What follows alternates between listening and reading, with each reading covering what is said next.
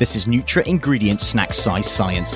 I'm Stephen Daniels, bringing you the week's top science in digestible amounts. This week is the ABC and D of common cold control. At the first signs of a sore throat and a runny nose, many consumers reach for vitamin C, in the belief that it can prevent and treat respiratory infections like the common cold. As a result, vitamin C is one of the biggest hitters in the dietary supplements industry, with revenue in the US and Europe valued at around $150 million a year, which is not something to be sniffed at. Despite a strong image with consumers, several studies, including a Cochrane systematic review, have failed to provide the science to support vitamin C's potential as a cold buster. A recent study suggested, however, that people should be taking D and not C if they want to get protection against colds and flu.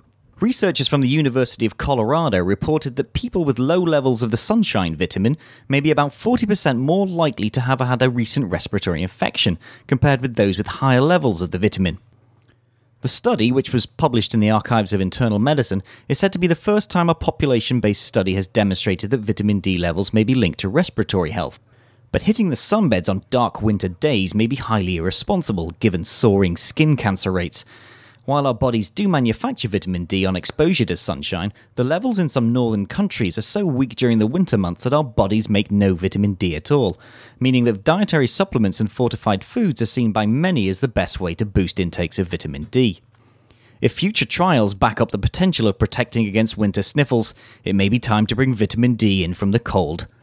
For NutraIngredients Snack Size Science, I'm Stephen Daniels.